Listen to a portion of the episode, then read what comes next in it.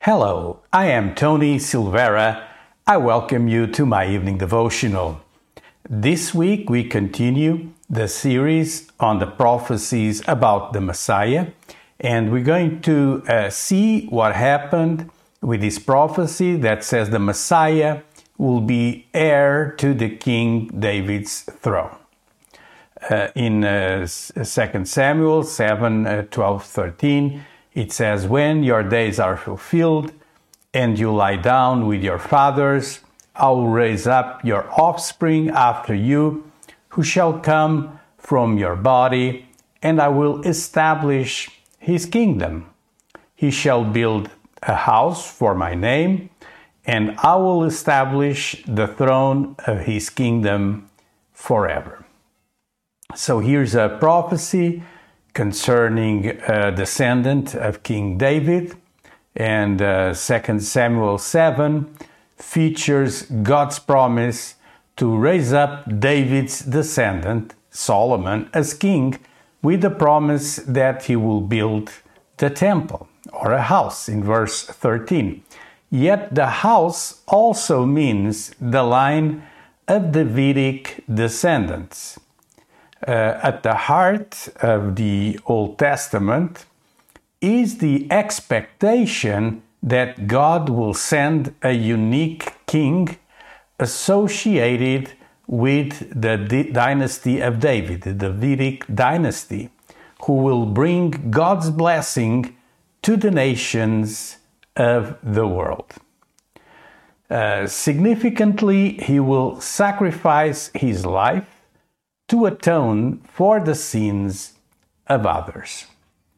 Uh, the path uh, towards the fulfillment of uh, these promises eventually uh, leads to the Davidic dynasty. Through David and his son Solomon, God establishes Jerusalem as his holy city where he dwells among his people.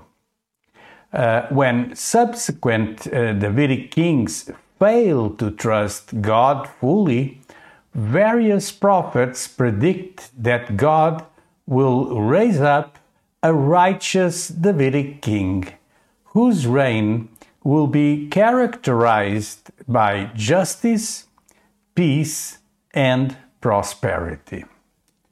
The Messiah prophesied also uh, by Isaiah, um, we see this promise of this uh, future righteous king uh, stands in stark contrast to the corrupt Davidic kings who reigned in Isaiah's day.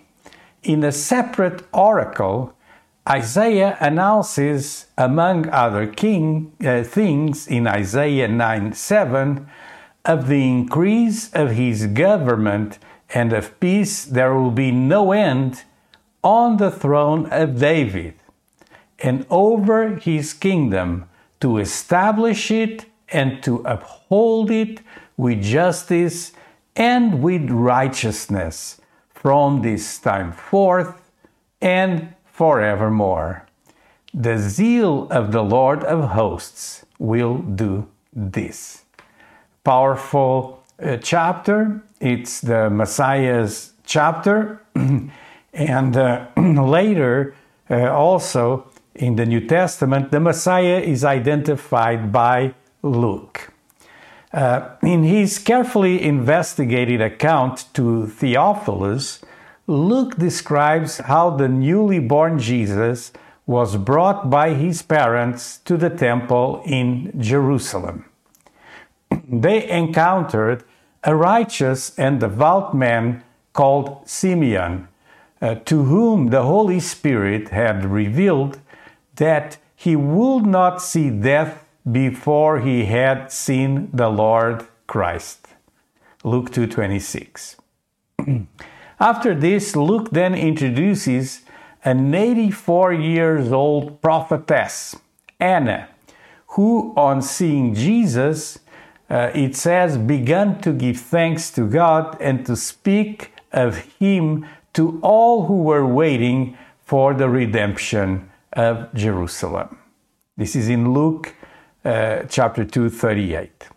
Also in Luke 1, 32 to 33, uh, it says, He will be great and will be called the Son of the Most High. And the Lord will give to him the throne of his father David. And he will reign over the house of Jacob forever, and of his kingdom there will be no end. Those are scriptures that sometimes we read and we do not meditate about. But the Messiah links uh, both Old and New Testament promises.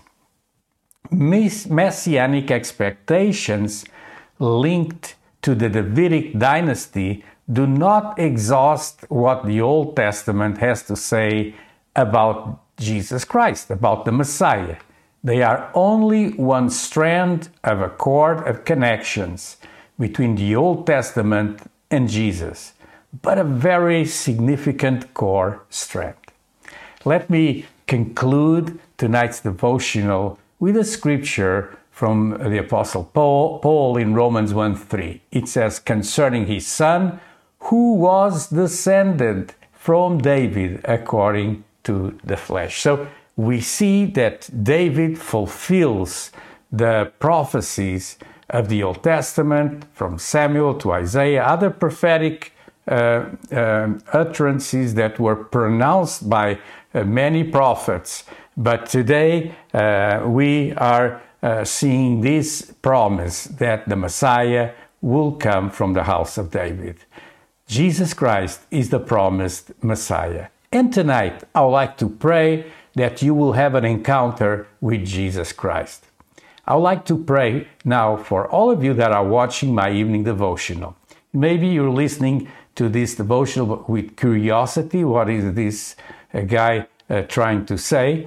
Uh, or was it his, uh, is he saying uh, any new doc- doctrines or any new things? I'm not telling you anything new. I'm telling you prophecies that have thousands of years and they prove that Jesus Christ is the Messiah. This Messiah wants to dwell in us and he wants to save you.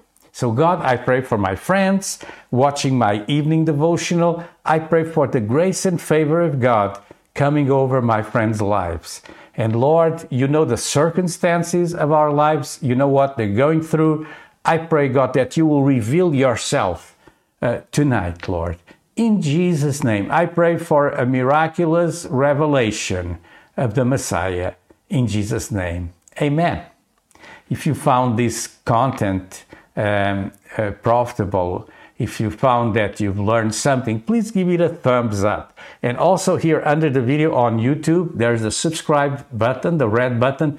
Please hit that button, it will really help uh, the, the algorithm to, to uh, expand the audience of these devotionals. And um, uh, in doing so, you're helping uh, others to find the Messiah. Uh, this was it for tonight. You can go to myeveningdevotional.substack.com to find all the archives of previous devotionals. Also, you can find all the Bible verses that I've talked in this um, episode and uh, as you arrive to that website, you're invited to subscribe. You can receive an email if you wish so. Otherwise, just click the cross and you'll go straight to the website where every episode has the podcast, that's the audio version, has the outline, that's the text version, and a link to a video on YouTube. This was it for tonight. God bless you and have a pleasant evening.